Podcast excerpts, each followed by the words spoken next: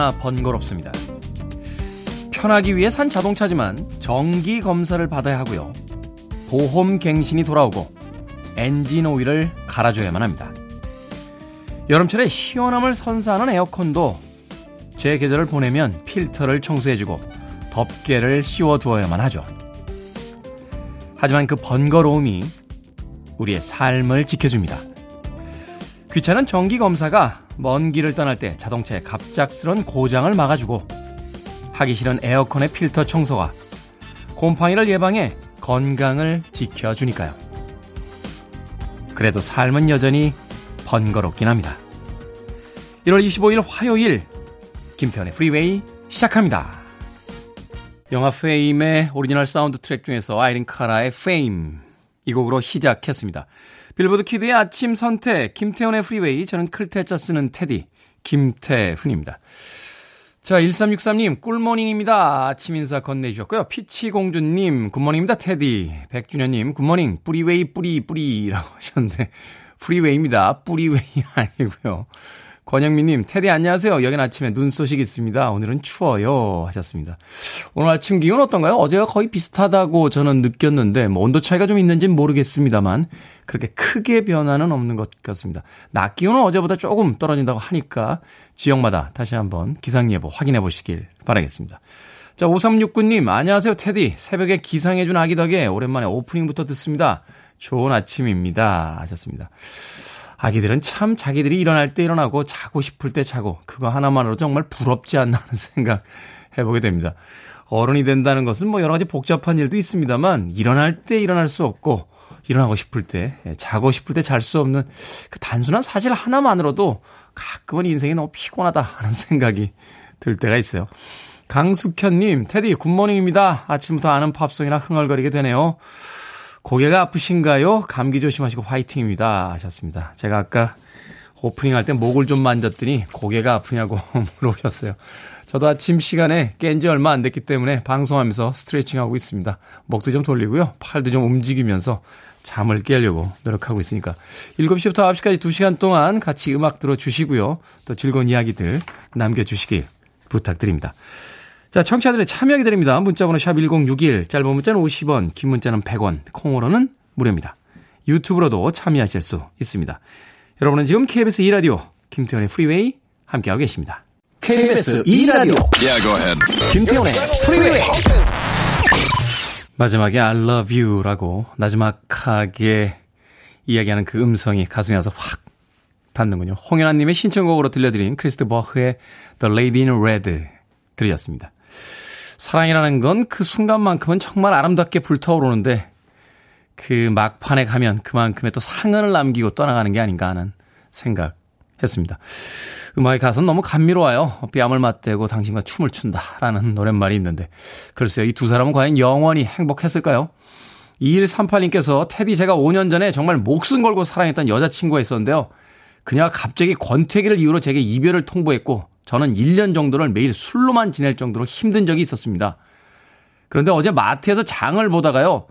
예전 여친을 보게 됐는데 순간 제가 너무 긴장을 했었는지 허리 숙여 공손하게 인사를 하고 말았어요.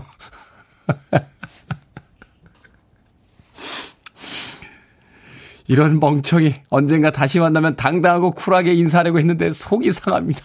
하셨습니다.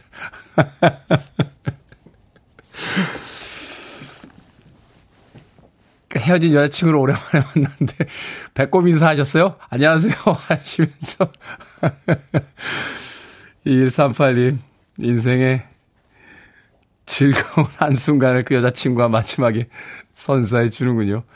그만큼 이일삼팔님께서 순수하시고 순진하시고 착해서 그래요. 이일삼팔님 그만큼 또 좋아했던 뜻이니까 너무 황당해하지 마십시오. 어, 먼 훗날 아마 그 이야기가 두고두고 이일삼팔님의 즐거운 추억거리 중에 하나가 되지 않을까 하는 생각이 듭니다.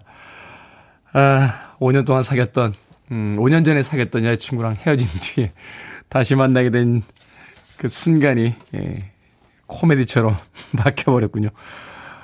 마트에 가셨다고 하셨는데 마트 상품권 보내드릴게요. 다시 한번 마트에 가셔서 그 여자친구 만나게 되면 그때는 당당하게 잘 지냈냐? 라고 인사 꼭 하시길 바라겠습니다.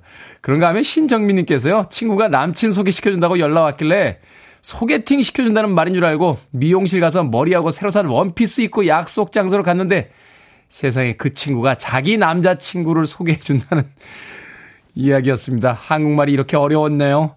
어쩜 이 말을 전 그 뜻으로 받아들였는지 친구 커플 꽁냥꽁냥 하는 모습에 제 속만 타들어갑니다. 하셨는데 아침부터 왜들 그러십니까? 신정민님. 뭐 그럴 수도 있죠. 한국말 어렵습니다.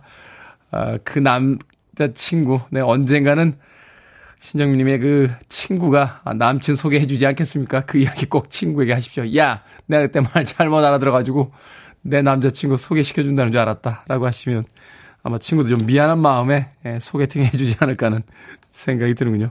아메리카노 모바일 쿠폰 한 장 보내드릴게요. 아침 여유 잃지 마시고 시작하시길 바라겠습니다.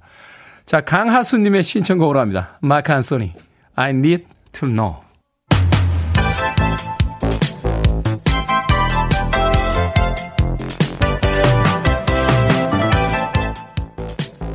이 시간 뉴스를 깔끔하게 정리해드립니다. 뉴스 브리핑. 캔디 전혜연 시사평론가와 함께합니다. 안녕하세요. 안녕하세요. 전혜연입니다. 자, 설 연휴를 앞두고 각 대선 캠프에서 민심 잡기에 올인하고 있는 상황인데요. 이재명 후보의 경우 어제 눈물을 보였고 윤석열 후보는 배우자 김건희 씨의 굿 발언에 대해서 사과를 하기도 했습니다.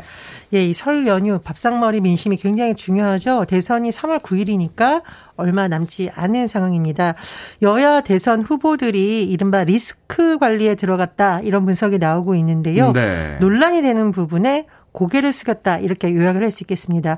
민주당 이재명 후보가 어제 경기도 용인을 찾았는데 공약을 발표하려던 자리였고 예정에 없는 큰 절을 그냥 맨 바닥에서 했다고 해요. 네. 이재명 후보가 반성한다, 사죄한다, 사과한다 단어를 여섯 차례 썼다라고 하는데 민주당이 집권당으로서 열어면서 부족했다 이렇게 거듭 몸을 낮췄습니다.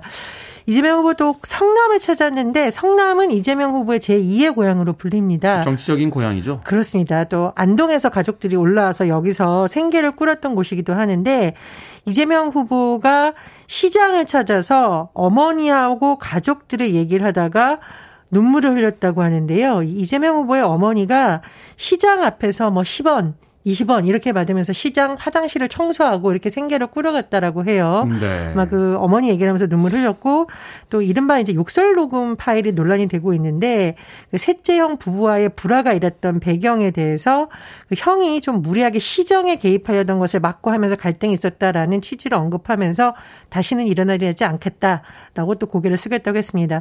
또 이재명 후보의 측근을 이른바 칠 인회라는 말이 있습니다. 이제 정치권은 뭐 오 인회, 칠 인회 많이 만들잖아요.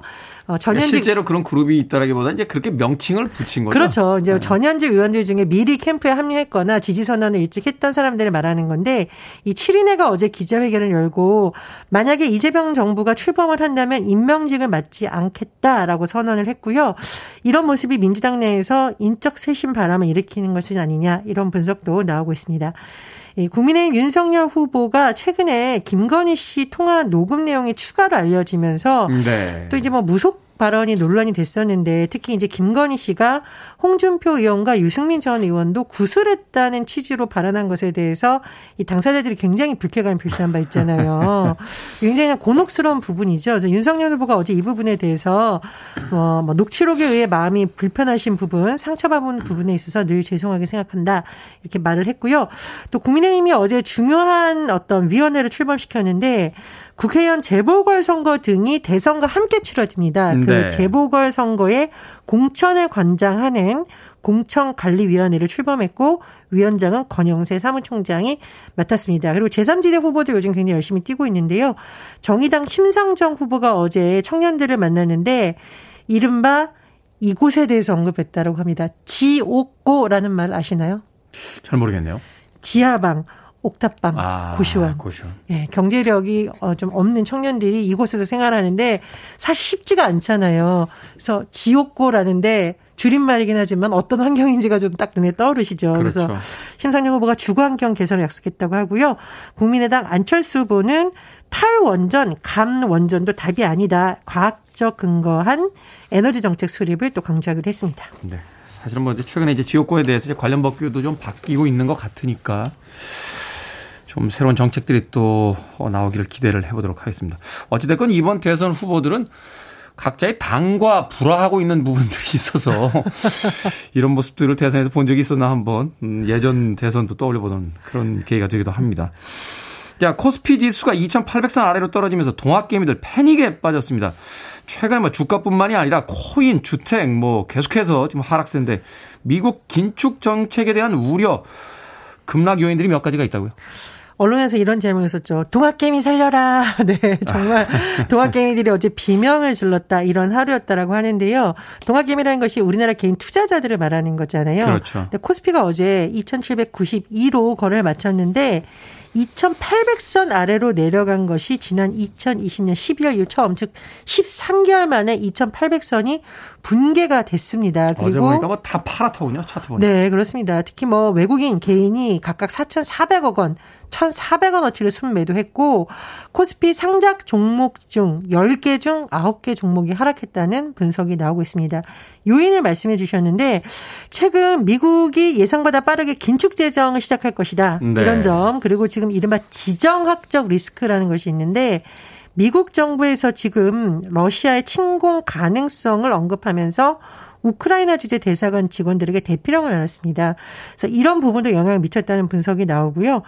어, 이제 유가도 영향을 미쳤다는 분석이 나오는데 이제 원자재 가격이 상승될 경우 우리나라는 경제가 타격받을 가능성이 있다 등등의 요인이 복합적으로 좀 분, 어, 영향을 미친 것으로 보입니다.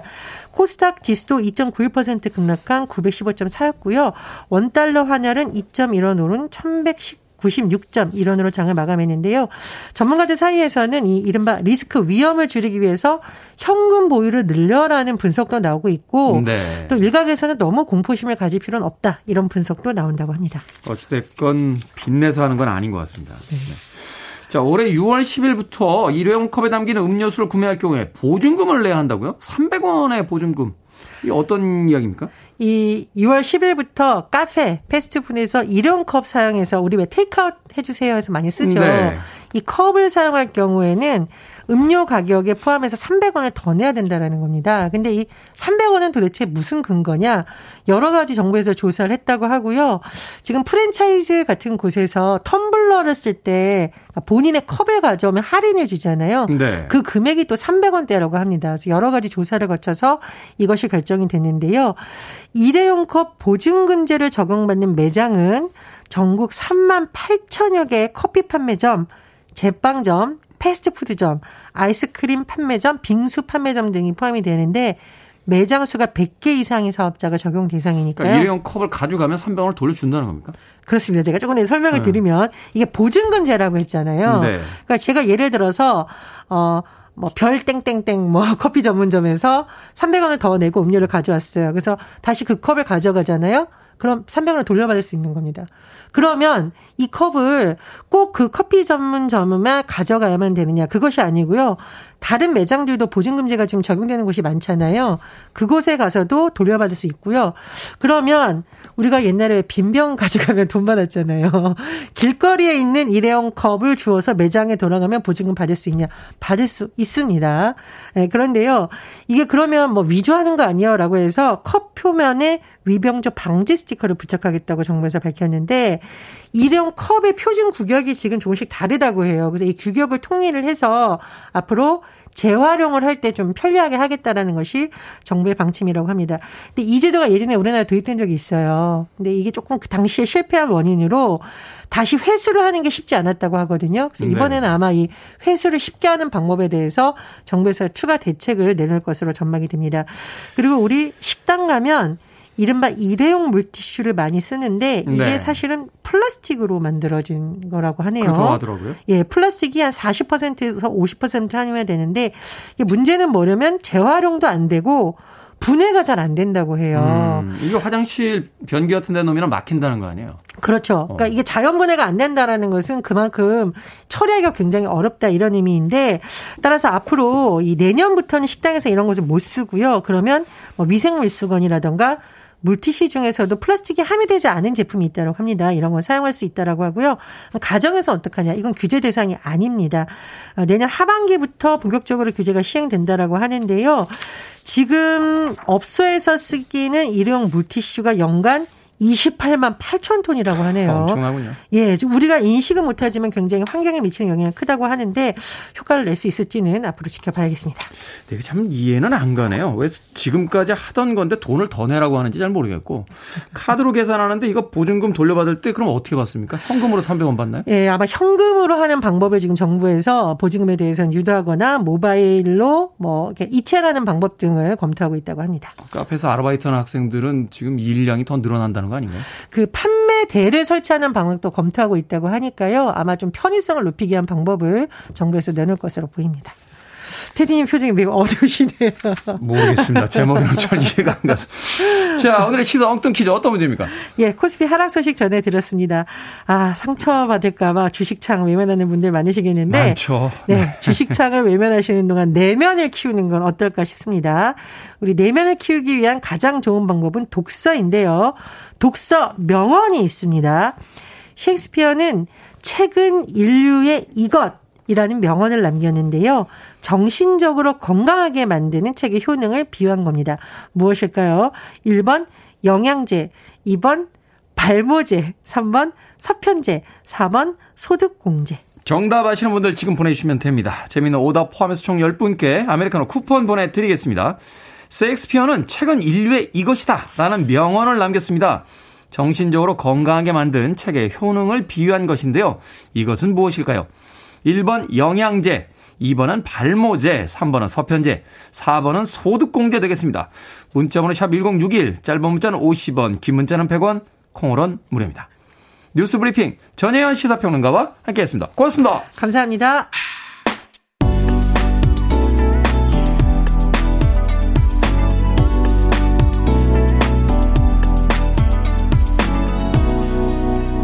김태훈의 Freeway.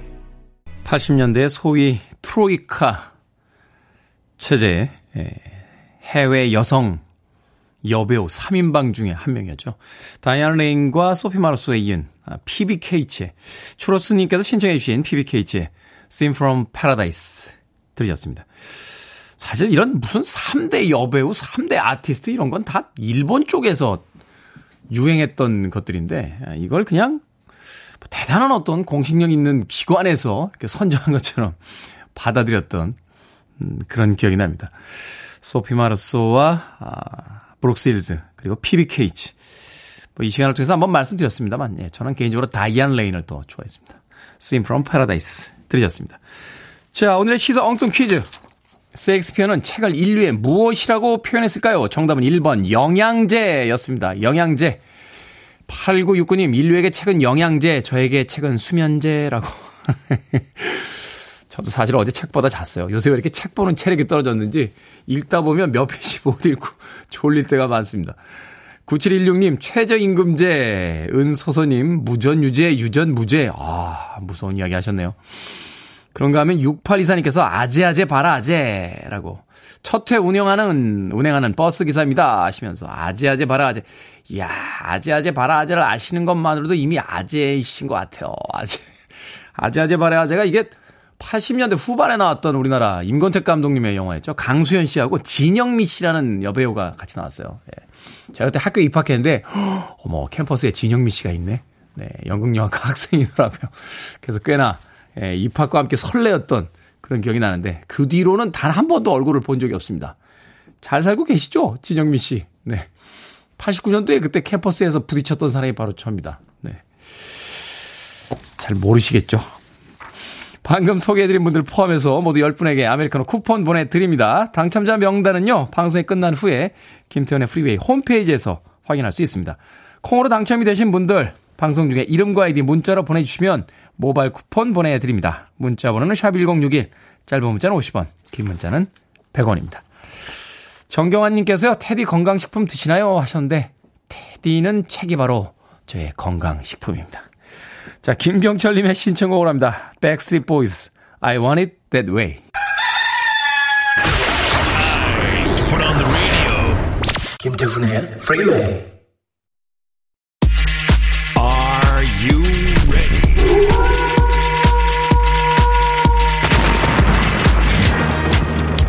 청취자 이진종님께서 물어오셨습니다. 상담하려면 돈이 드나요? 안 드나요? 안 듭니다. 게다가 선물도 보내드리죠. 결정은 해드릴게. 신세계 상담소.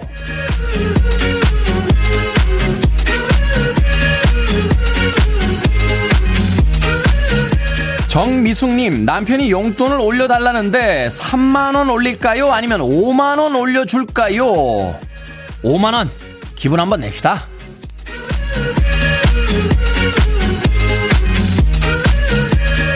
일사공공님, 약간의 썸을 탄다고 느껴지는 여자 후배가 장난스럽게 이번 설에 자기 집에 밥 먹으러 오래요. 후배는 할머니와 부모님과 함께 살고 있거든요. 진짜 가볼까요? 아니면 말까요? 가지 마세요. 썸 타는 사이지 결혼 허락받으러 가는 거 아니잖아요.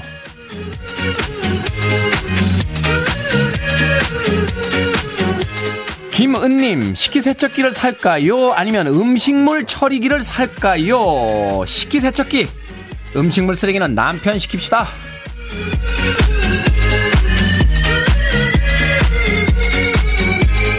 하트하트님, 편하다고 다 낡은 신발을 신고 다니는 남편에게 이번 설에 신발을 선물하려고 합니다. 운동화가 좋을까요? 아니면 구두가 좋을까요? 운동화, 편한 거 좋아하는 사람 불편한 거 사주면 안 신습니다.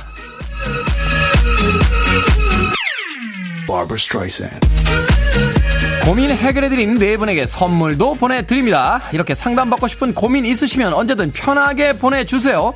문자번호 샵 일공육일, 짧은 문자 오십 원, 긴 문자 백 원, 콩으로는 무료입니다.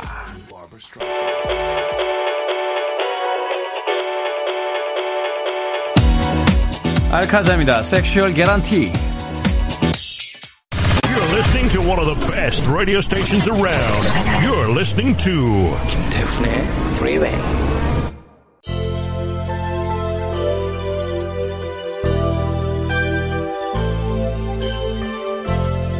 빌보드 키드의 아침 선택 케이비에스 이 라디오 김태원의 프리웨이 함께하고 계십니다. 일 부 끝곡은 구공육일님의 신청곡이에요. 로드 스튜어트의 You Are Everything 듣습니다. 저는 잠시 후 이 부에서 뵙겠습니다.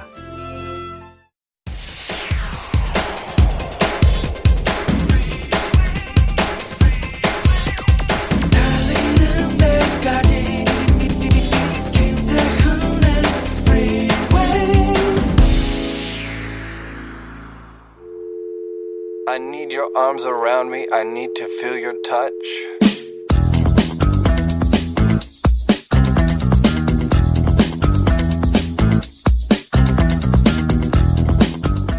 건강한 수면을 위한 규칙. 잠자리에 드는 시간과 아침에 일어나는 시간을 규칙적으로 하라. 낮잠을 피하고 자더라도 십오 분 이내로 제한하라. 낮 동안 사십 분 정도 땀이 날 정도로 운동하라. 늦은 밤에 하는 운동은 도리어 수면에 방해가 된다. 잠자기 전 과도한 식사를 피하라. 과도한 스트레스와 긴장을 피하고 근육을 이완하는 법을 배우면 도움이 된다. 잠들지 않고 잠자리에 오래 누워있지 마라. 이십 분 이내로 잠이 오지 않는다면 일어나 이완하고 있다가 피곤한 느낌이 들 때 다시 잠자리에 들어라.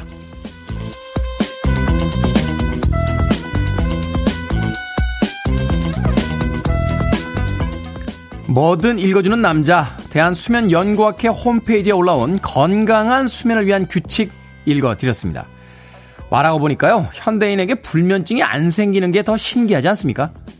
사회생활하고 집안일 하느라 낮에 사십 분 운동하고 스트레스 안 받는 거 결코 쉽지 않고요.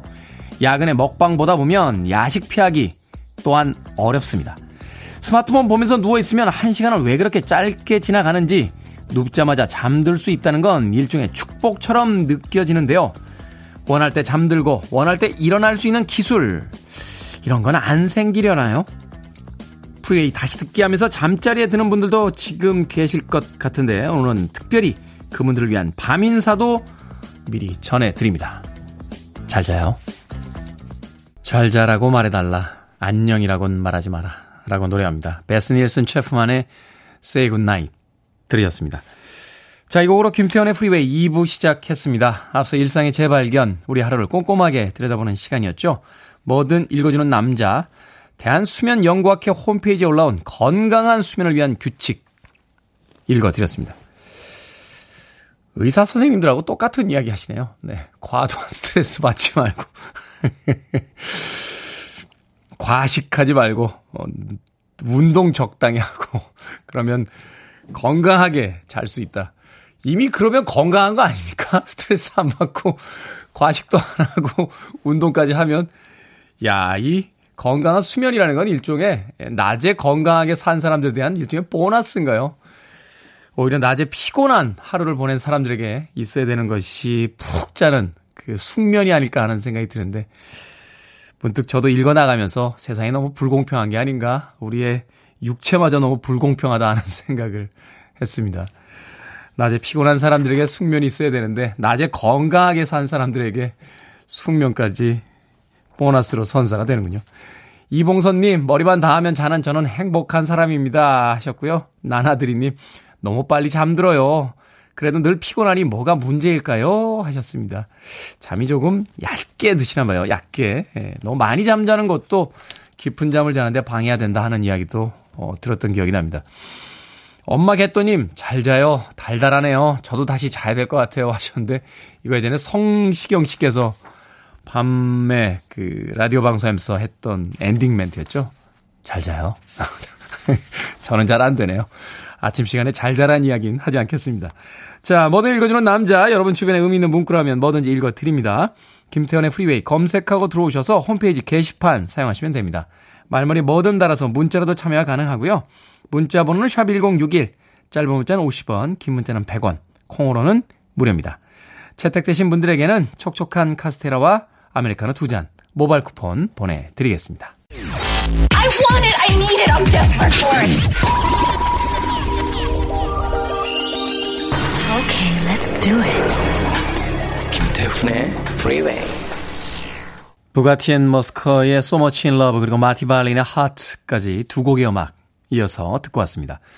칠사이구 님께서요. 이 년 전 대학을 졸업하고 취업한 아들이 지난 일요일에 집에 다녀가면서 엄마랑 아빠에게 용돈을 주고 갔습니다. 그동안 주기만 하다가 용돈을 받으니 기분이 얼마나 좋던지요. 이런 건 라디오에 자랑해도 되겠죠? 아들 너무 고맙다. 앞으로도 자주 주라. 라고 하셨습니다. 칠사이구 님. 기분 좋죠? 다 큰 아이들이 용돈 주면, 음, 그래도 한 생에, 무엇인가 세상에 괜찮은 것들을 남겨놨구나 하는 생각 드시지 않나 하는 생각이 듭니다. 칠사이구 님. 저는 뭐 아이는 없습니다만, 예전에 대학 다닐 때, 아, 대학원 다닐 때 그 교수님이 그런 이야기 하셨던 기억이 나요. 아이를 낳는 사람들은 그것을 통해서 위로받고, 어, 글을 쓰는 사람들은 세상에 글을 남겨서 위로받고 또 무엇인가를 만드는 사람들은 또 그 만드는 것을 통해서 위로받는다. 그래서 세상에 무엇인가 남긴다는 건 참 중요한 것이다. 칠사이구 님 행복하시겠네요. 행복하시니까 제가 아, 따뜻한 유자차 한 잔 보내드리겠습니다. 예, 몸 건강히 오래오래 아들에게 용돈 받으시길 바라겠습니다. 일오육구 님 들을 때마다 매번 느끼지만 어쩜 언변력이 그렇게 뛰어나십니까? 제가 알고 있는 분 중에 탑 쓰리 안에 듭니다. 쓸데없이 궁금해서 그러는데요. 어느 누구와도 말싸움에서 한 번도 지신 적 없죠. 탑이면 탑이지 탑 쓰리 안에 드는 건 뭡니까? 예? 저는 이런 비유 항상 기분 나쁩니다. 그냥 최고라고 해주시면 되지. 탑 쓰리에 있는 나머지 두 명은 누굽니까? 그러면 남들하고 말싸움에서 지신 적이 없다고요? 좀 많이 집니다. 예. 말싸움하다 보면 말싸움 요새는 말싸움 안 해요. 어, 요새는 누가 이렇게 막 뭐라고 얘기를 하면요. 이렇게 약간 멍해지면서 그 사람 얼굴을 이렇게 쳐다봅니다. 그리고 나선 말을 해야 소용이 없겠구나 하는 생각이 들어서 그냥 네 하고선 집에 갑니다. 일오육구 님 예전에 말싸움 좀 했던 것 같은데 예, 그때도 많이 쳤어요. 어, 말을 잘해서 이기는 게 아니고요. 언변력이 뛰어나서 이기는 것도 아니고 옳은 이야기를 해야 이기는 겁니다. 일오육구 님 서남경님. 일곱 살 아들 학습지를 채점하다 빵 터졌습니다. 그림의 이웃집 아주머니가 이삿떡을 가져왔길래 해야 될 말 다섯 글자로 적어보세요 라고 돼 있는데 감사합니다 고맙습니다 이런 이야기가 정답이었던 것 같아요. 그런데 우리 아들 이게 다예요? 라고 적었습니다. 어릴 때부터 먹성 텐션이 다르더니 역시 생각하는 것도 남다르네요. 에휴 라고 하셨습니다. 아니 그렇게 이야기할 수도 있죠. 어? 그렇지 않습니까? 이웃집 아주머니가 이삿떡을 가져왔는데 덜렁 이삿떡을 어, 인절미 두 개 가져온 겁니다. 두 개. 그러면은 받는 사람 입장에서 주는 것도 아니고 안 주는 것도 아니니 이게 답니까? 라고 물어볼 수 있는 거 아닙니까? 서남경님. 아니 이런 문제 어디 정답이 있습니까? 고맙습니다. 감사합니다. 아니 마음은 그렇지 않은데 이렇게 이야기하는 게 정답이라고 가르친다? 저는 이것도 별로 맞는 것 같진 않아요. 예. 아이들의 이게 다예요가 오히려 더 창의력 넘치는 예, 진실된 이야기가 아닐까 하는 생각이 듭니다. 이런 문제는 글쎄요. 정답이 있는 문제일까요? 저는 개인적으로 그렇게 생각합니다. 서남경님. 제가 도너스 여섯 개 팩 보내드리겠습니다. 그 천재성 넘치는 아들과 함께 맛있게 드시면서 이야기 나누시길 바라겠습니다. 콩으로 들어오셨는데요. 샵 일공육일로 다시 한번 이름과 아이디 보내주시면 모바일 쿠폰 보내드립니다. 짧은 문자는 오십 원, 긴 문자는 백 원입니다. 이구삼구님께서 신청하셨어요. Fool's Garden, Lemon Tree.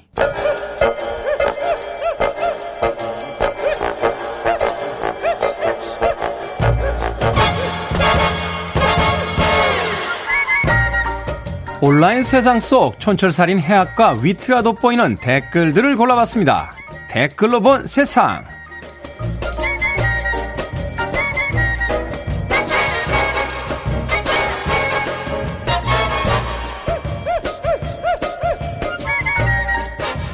첫 번째 댓글로 본 세상.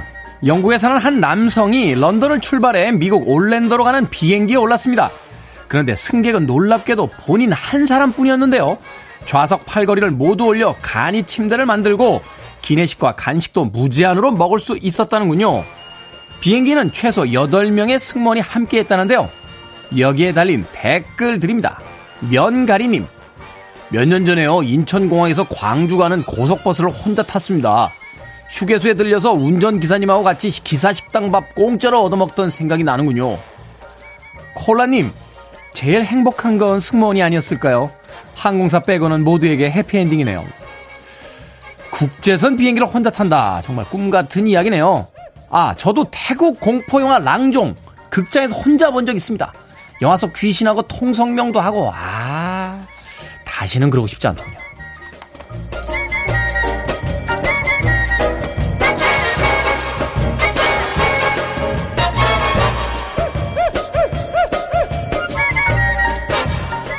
두 번째 댓글로 본 세상. 며칠 전에 배달 고깃집을 운영하는 가게 주인이 온라인 커뮤니티에 손님이 올린 별 한 개짜리 리뷰를 공유했습니다.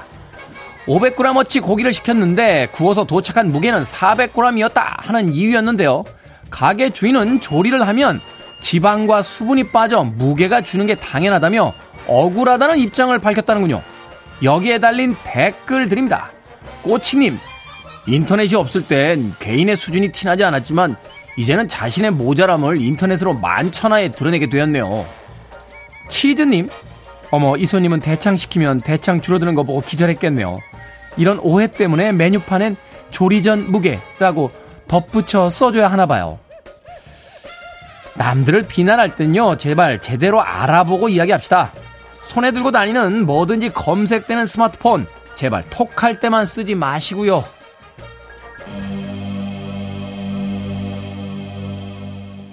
빅센입니다. Edge of a Broken Heart. Free your mind. I want to break free. Are you free? I'm free. You're free. Free way.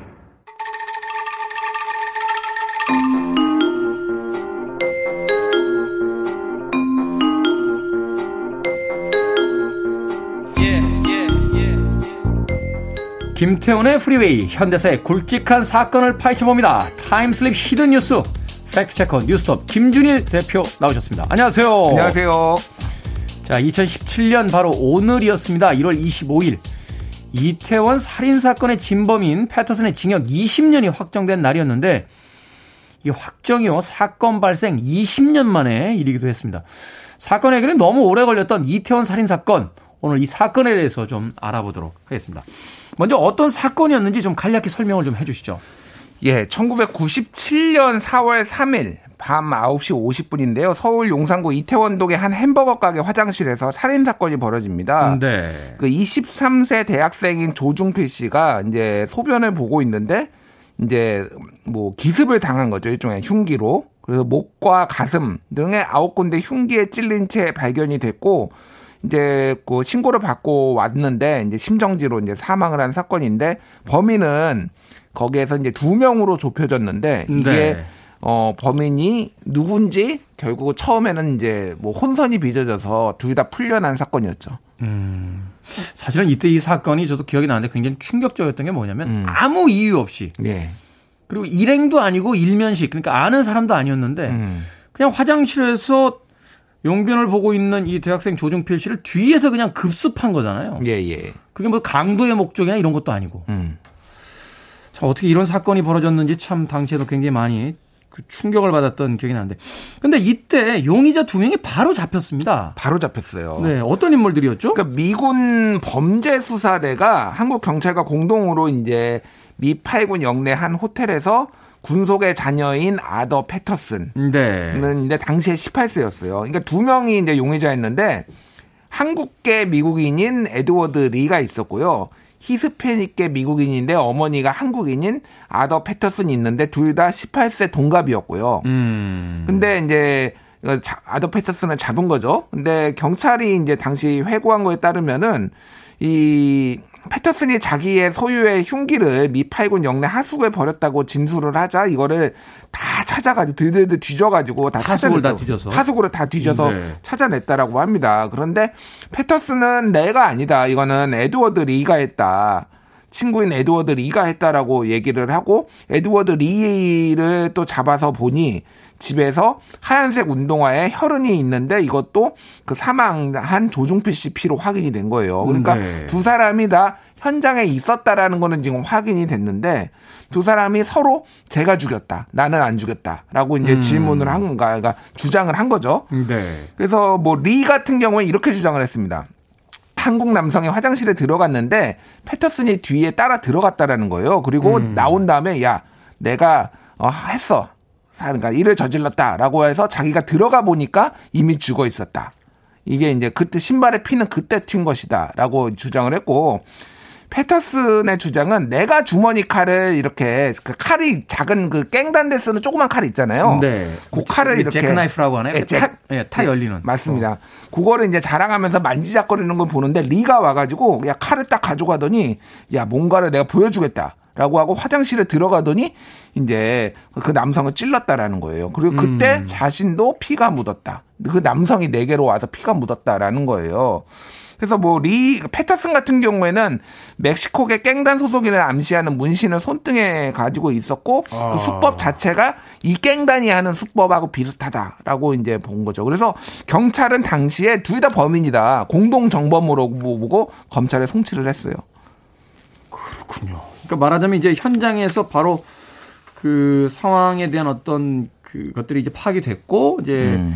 미군 영내에 있던 이 두 명을 비교적 빨리 이제 검거를 하게 된 거죠.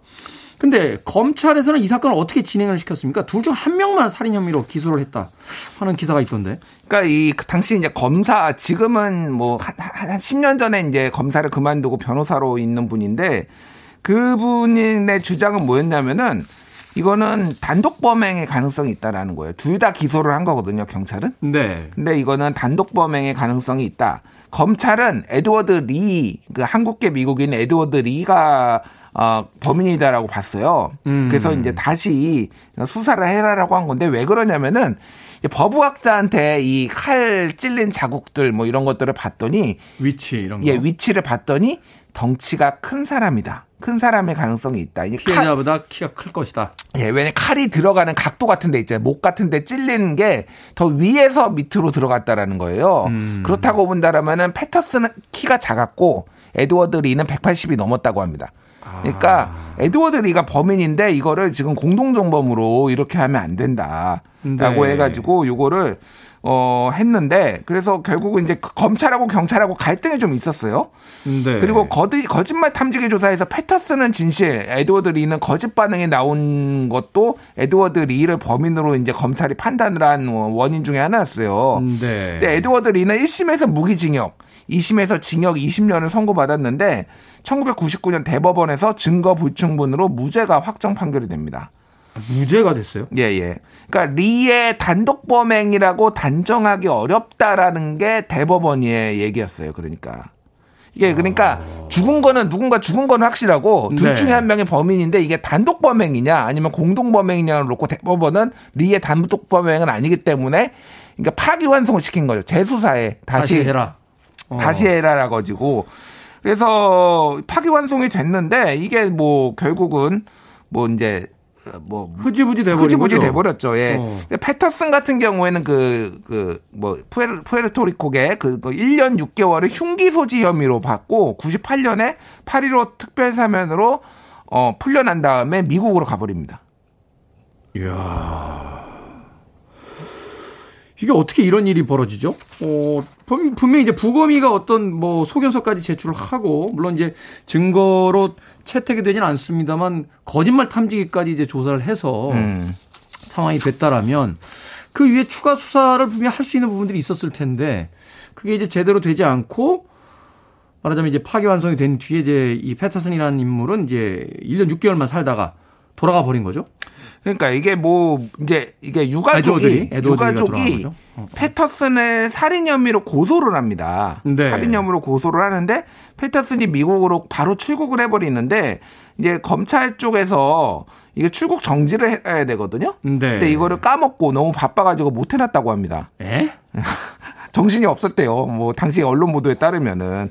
그래서 출국 정지 기간을 깜빡 잊어가지고 그 며칠 사이로 하긴 했는데 사흘 뒤엔가 늦, 늦게 그 출국한 사흘 뒤엔가 해가지고 그래서 이 거의 이제 서울지검에서는 계속 미국에 이 패터슨을 좀 국내로 송환을 해달라 왜냐면 고소가 들어왔으니까 네. 했는데 안 되니까 결국은 이천이 년에 시월에 기소 중지가 되고 그냥 사건이 그냥 흐지부지 됐죠. 네. 거기서 일단 마무리가 일 차 마무리가 돼버린 상황이 된 거죠.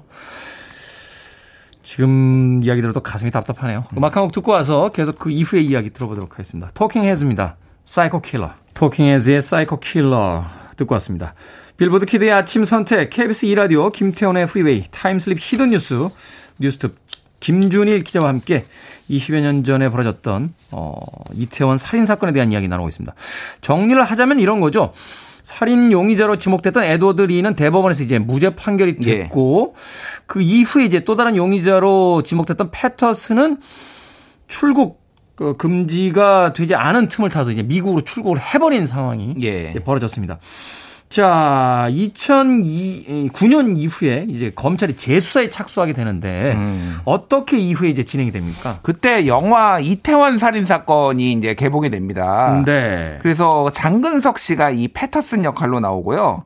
피해자 역할에는 송중기 씨, 그리고 그 에드워드 리에는 신승환 씨가 나와요. 그래서 이게 이제 여론을 환기시키는데 굉장히 큰 역할을 했죠. 아, 그러니까 이게 검찰이 그냥 재수사를 한 게 아니라 영화가 나오는 바람에. 그렇죠.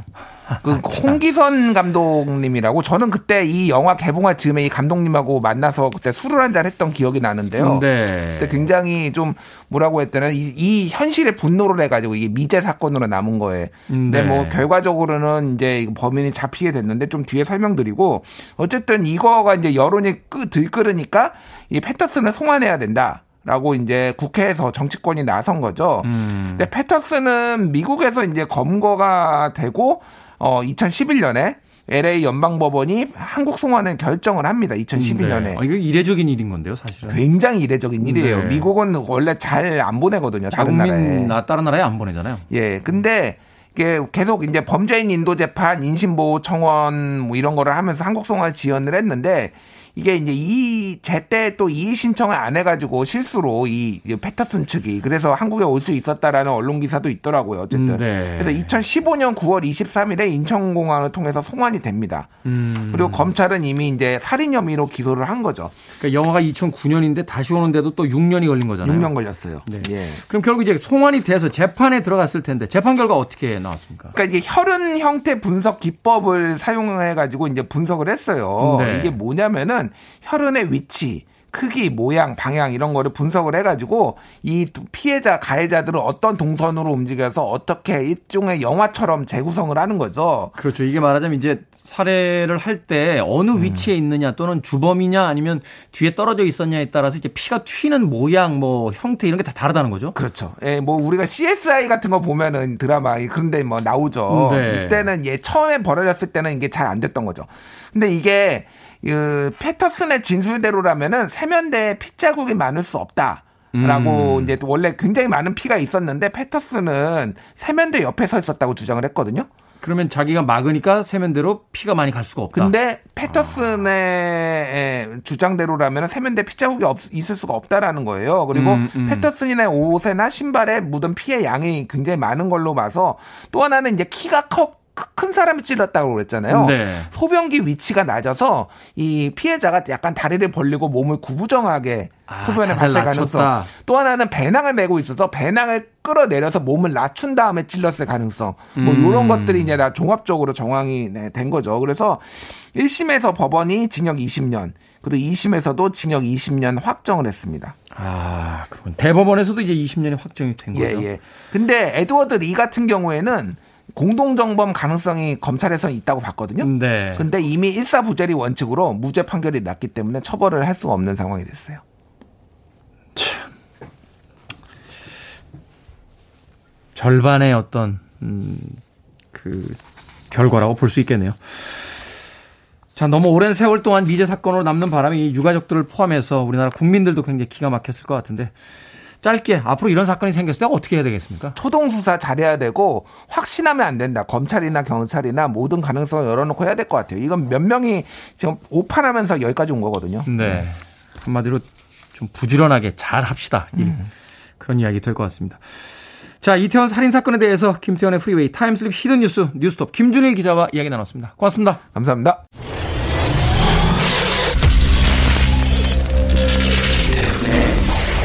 Freeway.